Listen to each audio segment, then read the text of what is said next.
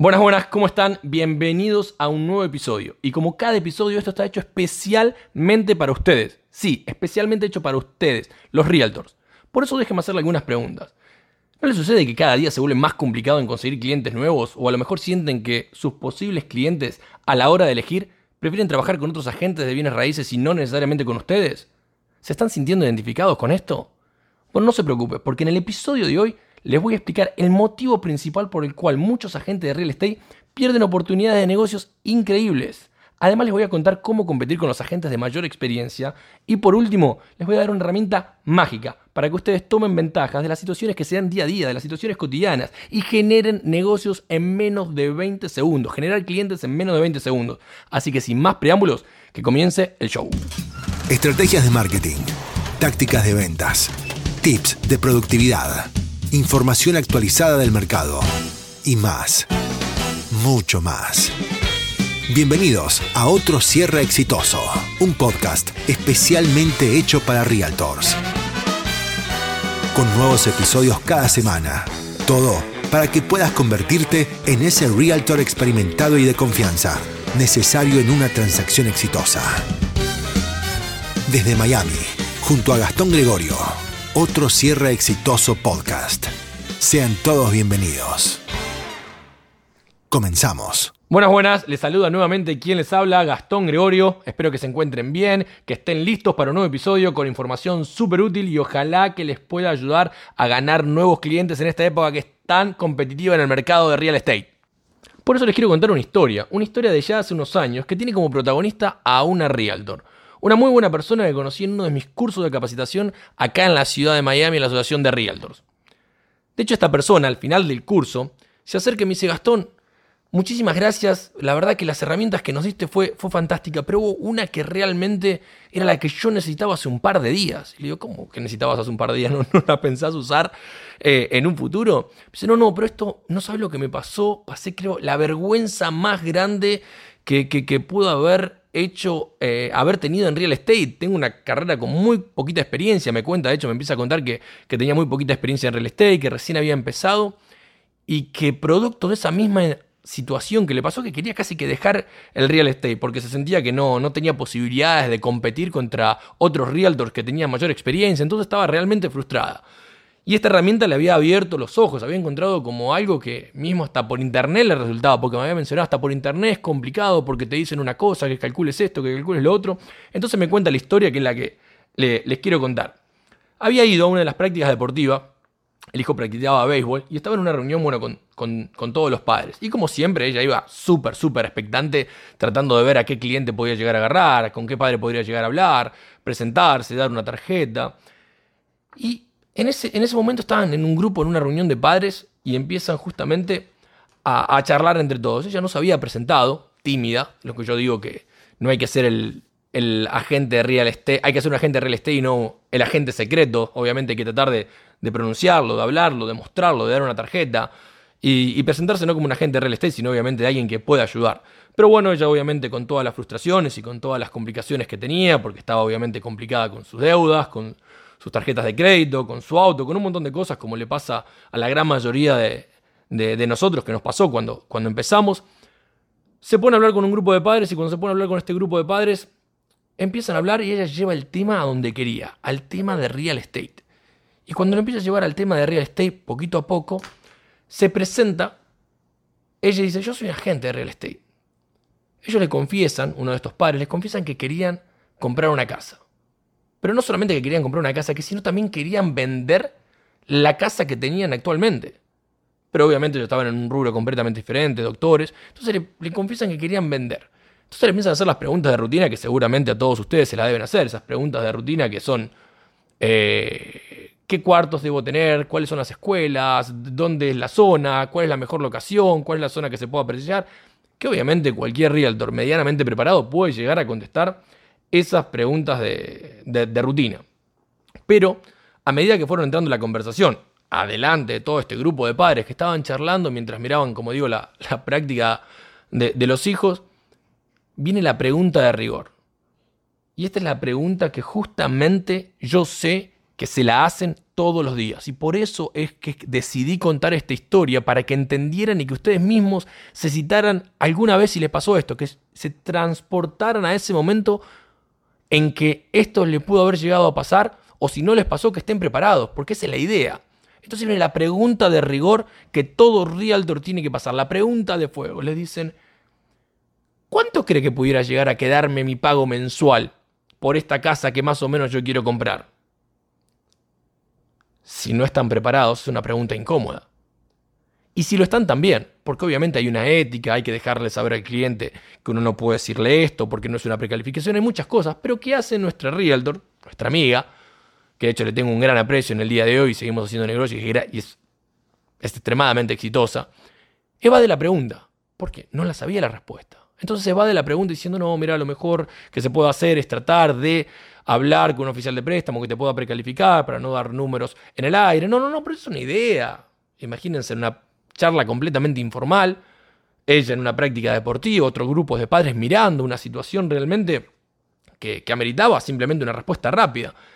Eva de la pregunta y ellos en lugar de desviar la conversación como ella lo estaba intentando hacer, ¿qué hacen? Redoblan la apuesta. Y no solamente que le dicen que si el pago mensual, cuál sería de la propiedad que querían comprar, que si no dice, si el ingreso de ellos les pudiera llegar a alcanzar a comprar esa propiedad. Obviamente que es una pregunta que tiene un claro, un claro acento hacia el lado financiero, hacia el lado de préstamos. Pero ¿qué realtor no tiene que tener el conocimiento básico para poder dar una respuesta? Si justamente, en muchísimos casos, los realtors son quienes abren la puerta a esos sueños de la persona que quiera comprar una propiedad. Entonces, tenemos nosotros que tener esas herramientas, ya sea los oficiales de préstamo o los realtors, en el caso de este como ustedes, tener esa herramienta para poder abrir la puerta a los sueños de tener la casa propia o ya sea de comprar otra propiedad. Entonces, ¿qué pasa? Ella obviamente utilizó todo tipo de evasión, trató de evadir la, la, respuesta. Y en el medio de eso siempre aparece alguien, y de hecho en la Florida hay, hay muchísima cantidad de realtors, así que es básicamente una cuestión de, de matemática, diría yo, lo que yo le explicaba a ella en ese momento. Cuando ella no puede contestar la pregunta y la sigue evadiendo, alguien del grupo de los padres interrumpe y dice, no, no, pero esto es así. Y le da la respuesta que quería. Le dice cuánto iba a ser el pago mensual, le dice más o menos una idea aproximada de lo que tendría que ser el ingreso para ese tipo de propiedad y saca una tarjeta del bolsillo. Y sí, dije bolsillo. Y se lo da y le dice, yo soy realtor. Sí, soy realtor. Y además de estas respuestas que te puedo llegar a dar, te puedo llegar a referir con alguien que yo trabajo hace más de 10 años, que es oficial de préstamo, para que te pueda llegar a ver hasta cuánto, hasta que pudiera ver hasta cuánto pudiera llegar a precalificar o preaprobarte. Una manera muy sutil que utilizó este realtor para decir que él tiene 10 años de experiencia, que sabe la respuesta. Obviamente, yo creo que esto es una situación donde tiene tres etapas. Primero es el hecho de evadir y cuando alguien te da la respuesta y te expone de tal manera, a uno directamente lo primero que viene es una frustración enorme. Es decir, no estoy capacitado, no puedo, no, no lo puedo manejar, es, algo realmente complejo. Pero después viene el enojo. El enojo con esta persona, ¿por qué interrumpe? ¿Por qué, ¿Por qué no tiene ética? Y ese enojo después se transforma en realidad un enojo hacia uno mismo. ¿Por qué no sé la respuesta? ¿Por qué no pude decir la respuesta? ¿Por qué no lo googleé? ¿Por qué no, no me informé? ¿Por qué no me capacité? ¿Por qué no fui a un curso donde me dijeran esto? Y después ya viene la vergüenza con resignación.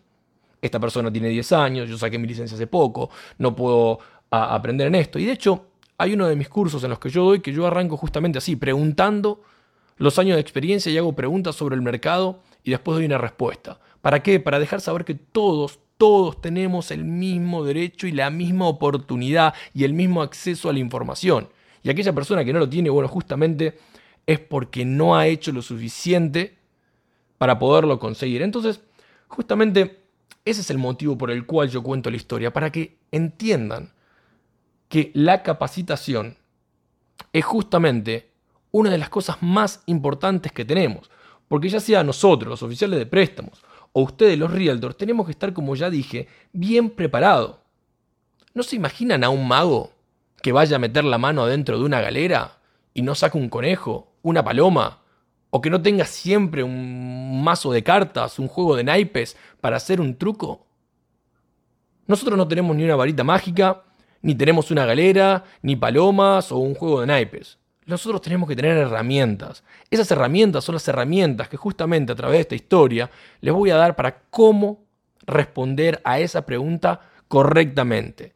Hay que estar preparados porque nosotros somos quienes le vamos a abrir la puerta a la motivación y que esa motivación se transforme justamente después en un deseo de realmente querer no solo, no el hecho de querer comprar, sino también el hecho de poder trabajar con ustedes. Entonces justamente por eso creo que debemos estar preparados. Si un mago está preparado, nosotros debemos estar preparados también. Entonces, vamos a repasar justamente cuáles fueron las preguntas. Pero antes que nada quiero que se hagan una pregunta ustedes mismos. Si ustedes van a comprar casa y trabajan con alguien que lamentablemente no fue lo suficientemente rápido o no fue lo suficientemente ágil de mente, que no está seguro al hablar de lo que habla, que en este caso, como nuestra amiga la Realtor evadió la pregunta, ¿realmente ustedes comprarían casa con ese Realtor?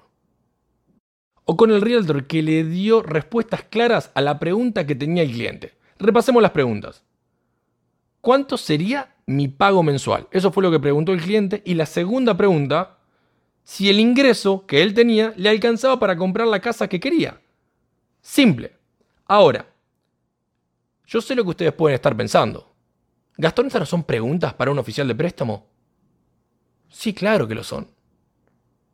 Pero yo les hago una pregunta a ustedes. ¿Nunca le preguntaron esto?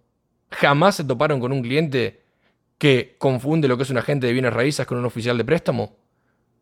¿Saben que generalmente el primer contacto que tiene un cliente a la hora de comprar una casa es con un realtor y muchos realtors hacen que esto sea aún más difícil de entender la diferencia entre uno y otro porque ya salen a buscar casa antes de estar precalificados o de estar preaprobados. Bueno, por eso les quiero dar esta herramienta. Esta herramienta yo sé que muchos de ustedes ya la conocen, que yo la doy generalmente en los cursos de capacitación que hacemos en la Asociación de Realtors o en diferentes agencias de real estate, agencias de bienes raíces. Esta es la famosa precalificación servilleta. ¿Por qué? Porque cuando ustedes, yo les dije que tenían que ser como el mago, que tenían que tener siempre una varita mágica a la mano, o que tenían que ser eh, el que saque ese conejo de la galera, bueno, ustedes tienen que poder agarrar cualquier pedazo de papel, cualquier pedazo de servilleta, en donde estén, en un evento social, en una práctica deportiva, y poder hacer esto. Pero antes de entrar concretamente en lo que es lo que yo llamo mi precalificación servilleta, y compartir la herramienta con ustedes, quiero que entendamos un par de conceptos básicos para no perdernos absolutamente nada y si no lo conocen, poderle sacar el mayor jugo posible a esta herramienta. Esta recordemos que es la herramienta que prácticamente hubiese salvado a nuestra amiga la Realtor en la historia que le conté de no pasar esa vergüenza y no perder ese cliente por ahí en simplemente en 10 segundos perder la posibilidad de vender una casa y de hacer que compraran otra. Entonces, hablemos de justamente los tres componentes básicos a la hora de una precalificación. Tenemos el crédito, obviamente que no entra solamente lo que es la puntuación, entra todo lo que tenga que ver las deudas, el historial, el pago, un montón de cosas que no es solamente mi puntuación es tanto. El ingreso, cómo es el ingreso, qué tipo de ingreso tienen, trabajador por cuenta propia, varias cosas, si es asalariado, si gana por hora, si gana tips, si gana overtime, varias cosas. Y después tenemos el dinero inicial. Ese dinero inicial es el porcentaje que van a poner ellos sobre la propiedad. Yo sé que muchos de ustedes ya saben esto. Y obviamente va a definir el porcentaje que nosotros, los bancos, vamos a financiarles. Ahora, estas tres cosas básicas van a determinar algo. Un análisis, una preaprobación, y esa preaprobación va a determinar lo más importante para la persona. Un pago mensual. Esto obviamente no es algo que lo van a tener que hacer ustedes y mucho menos en una precalificación servilleta. Por eso dije que quería aclarar algo básico, para darle esa, esa herramienta que les va a permitir a ustedes dar la respuesta concreta. Ahora, ¿esto qué me va a dar si yo haría un análisis financiero como banco sería un pago mensual, saber si la persona estaba aprobada o no, y me daría un pago mensual. ¿Un pago mensual de qué? De principal, interés, taxes y seguro. Obviamente todo sería esto en carácter estimado porque no tenemos una propiedad en concreto y obviamente no tenemos un valor de taxes ni tenemos un valor de seguro porque desconocemos las características de la propiedad. Pero sí me daría un valor estimado. Este valor estimado de todo el conjunto del pago mensual se llama, por sus siglas en inglés, PITI. P-I-T-I. Y latina las dos veces. Entonces, si ya sabemos que tenemos un componente, que es el principal interés, taxes y seguro, que es todo el pago mensual de la hipoteca, ya sabemos que esa persona tiene que enfrentar este pago mensual todos los meses. Ahora, ¿cómo yo sé los taxes y el seguro? Muy simple, los taxes y el seguro los puedo determinar de acuerdo a la propiedad. Puedo sacar un estimado, pero ¿cómo determino el principal y el interés? Y acá es donde quiero que ustedes justamente entiendan cómo funciona esto. Presten atención. Un aproximado, un aproximado de pago mensual es que la persona va a pagar alrededor de 450 dólares de hipoteca de principal interés, sin incluir los taxis y el seguro, de principal interés 450 dólares cada 100 mil dólares de préstamo. Les repito, para que les quede claro. Cada 100 mil dólares de préstamo, una persona aproximadamente pagaría 450 dólares mensuales, obviamente si esto fuera un préstamo a 30 años. 450 dólares mensuales. Entonces, si yo digo que una persona va a tener una casa más o menos de 200 mil dólares, serían 450 más 450, porque son 450 cada 100 mil. Serían 900 dólares al mes de principal e interés.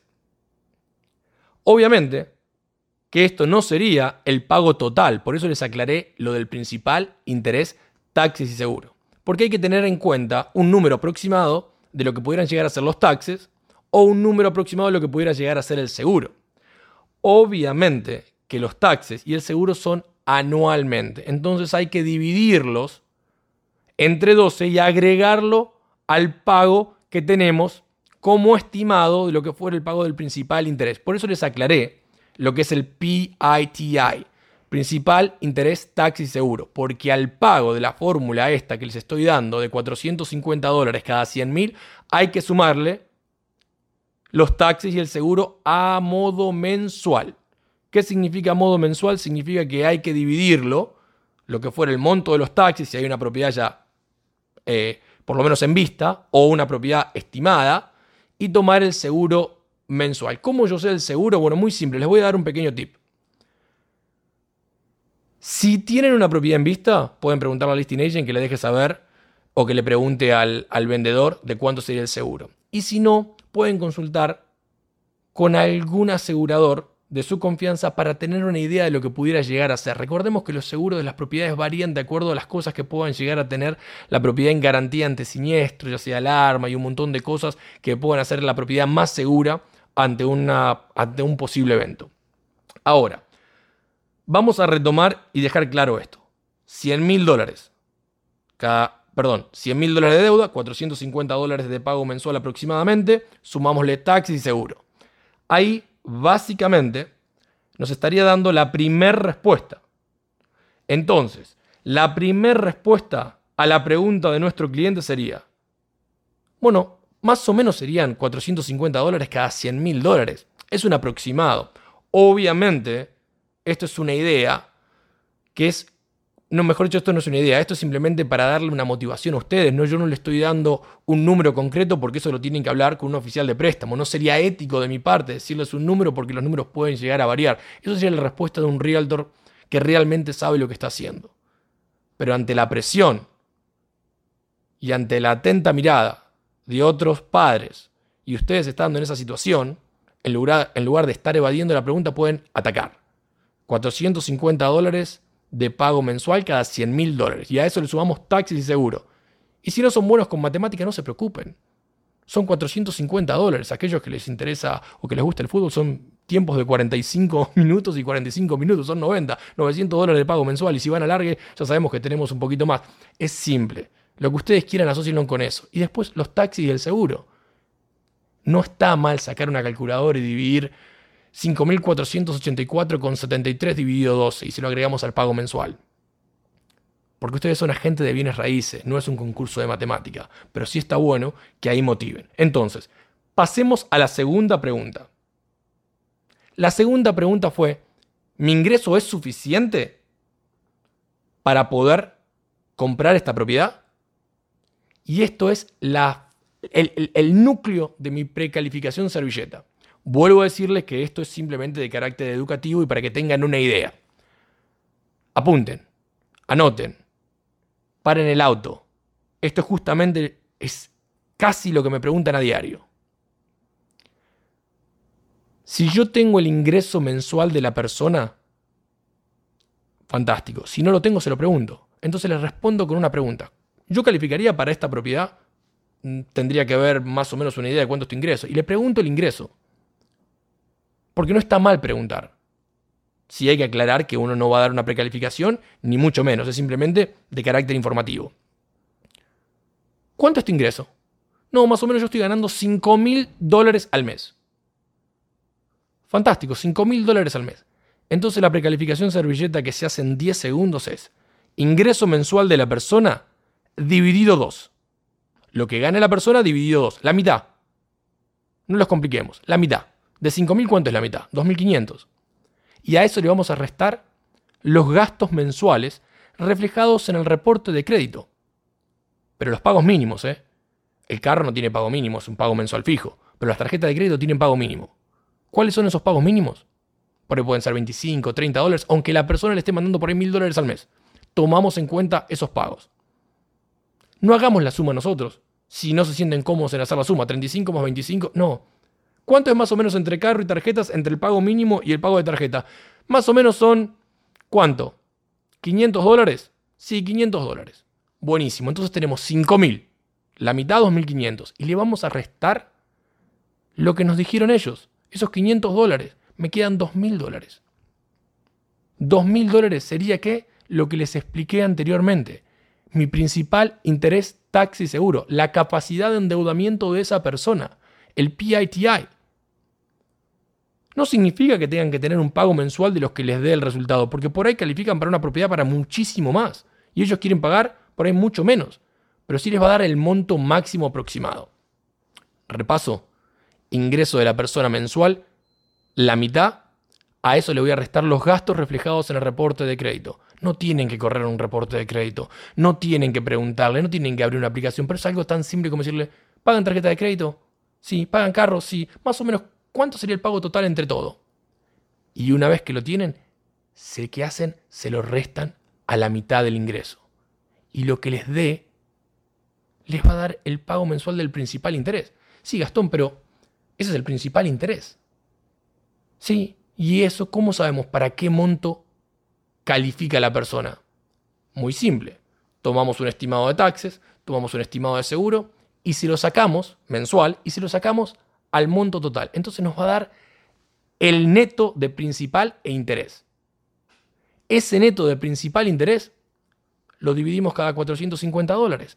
Hagamos el ejemplo. Si quedaron en 2.000 dólares y yo calculo que son 250 dólares de taxes y 250 dólares de seguro, ¿cuánto me queda? 2.000 menos otros 500 son 1.500. Ya sabemos que la persona no haga los 450. Va a estar más o menos alrededor de 300.000 dólares. ¿Por qué? Porque 3 veces 450 estamos casi en 1500. Esto no es matemática exacta porque es aproximado, es para informar, es para motivar, no para hacer una precalificación. Por eso tienen que ustedes decirle, vayan y vean a mi oficial de préstamo preferido con la gente que yo trabajo para que le puedan dar una respuesta concreta, clara, una preaprobación como corresponde. Pero esto les va a dar lo que tanto necesitan, que es seguridad al hablar demostrar que tienen experiencia, que son ágiles, sobre todo de mente, que son ágiles, que pueden dar una respuesta rápida. Eso es lo importante. Demostrar la seguridad y demostrarle al cliente por qué tienen que trabajar con ustedes. Pero voy a repasar por si no les quedó claro este concepto. Ustedes a la hora de recibir el ingreso mensual de la persona, lo dividen a la mitad, o sea, la mitad del ingreso. De esa mitad, ustedes le van a restar los gastos reflejados en el reporte de crédito, los gastos mínimos, los pagos mensuales mínimos. Y a eso que nos queda, que es el principal interés taxis y seguro, le vamos a sacar los taxis y el seguro para que nos quede el principal interés. Y una vez que tenemos el pago mensual, ya sabemos que eso cada 450 dólares va a ser 100 mil dólares de deuda. Entonces, si me quedan 1.500, más o menos voy a estar en 300 mil dólares para que la persona pueda tratar de comprar una casa de 300 mil dólares. Pero ¿qué pasa si la persona dice, no, no, yo quiero comprar una casa de 200? Bueno, va a pagar menos, seguramente. ¿Y qué pasa si la persona dice, no, no, yo quiero comprar de un millón de dólares? Ahí es cuando ustedes se sonríen y le responden. Pero justamente por eso es la necesidad de que ustedes tienen que informarse y asesorarse con un oficial de préstamo que los pueda ayudar como corresponde. Ahora, ¿por qué yo lo llamo esto precalificación servilleta y no lo llamo la precalificación calculadora o la precalificación a través de una aplicación que le pueda decir el pago mensual, porque esto es algo que tienen que demostrar ustedes, como dije, agilidad, que pueden ser más rápido que una calculadora. Imagínense esto, sacar el celular, abrir la aplicación, poner la calculadora, tomar el pago mensual de la persona, hacer los cálculos, cuando simplemente le pueden decir, ir a una casa de 300 y más o menos van a ser 1350. Así de fácil, sí, más o menos 450 cada 100 mil dólares y le enseño a la persona cómo puede tener esa herramienta en el bolsillo para el día de mañana si ve una propiedad y dice, ah, más o menos voy a pagar esto, ah, más o menos voy a pagar lo otro. Porque una calculadora la tiene cualquiera, también hay que saberlo usar. Pero esto es algo que es una herramienta y demuestran que experiencia. La calculadora está al alcance de todos. Imagínense a nuestra amiga la Realtor en esa situación. Espera un segundo, voy a sacar la calculadora. Déjeme. No tenía tiempo justamente esta herramienta, que es una de las muchas herramientas que existen ahí afuera, era la que le hubiese permitido ganar el cliente y impresionar justamente a los otros padres que estaban mirando. Y posiblemente esta persona ni siquiera se hubiese metido porque sabía que estaba hablando con alguien, como remarqué, que tiene experiencia. Repasemos el concepto. Tenemos una historia donde una realtor, por falta de herramientas, pierde un cliente simplemente al no dar una respuesta o dar las respuestas concretas que el cliente le preguntó. Otro realtor con mayor experiencia se las da, le roba al cliente. Esta herramienta que les acabo de dar de cómo fuera el pago mensual, de cuánto fuera el pago mensual, que la persona quiere saber de la propiedad que vaya a comprar, les va a permitir justamente atacar a ese problema y darle la respuesta que el cliente quería. Además, les di lo que yo llamo mi precalificación servilleta.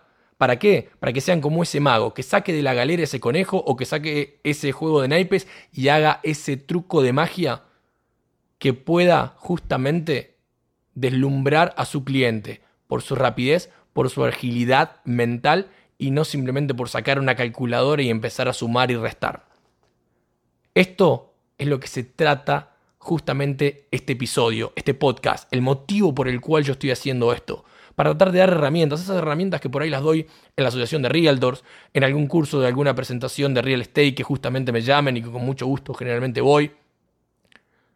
Pero esto es algo que lo quiero compartir con ustedes, que esto realmente me nace del corazón decir, voy a contar aquellas anécdotas personales que me fueron pasando durante 18 años de experiencia como oficial de préstamo para poder ayudar a quienes trabajan conmigo casi codo a codo, que somos todo el tiempo casi que uno, que son los realtors, que son ustedes. Por eso es tratar de darle esas herramientas que lo hagan ser exitosos.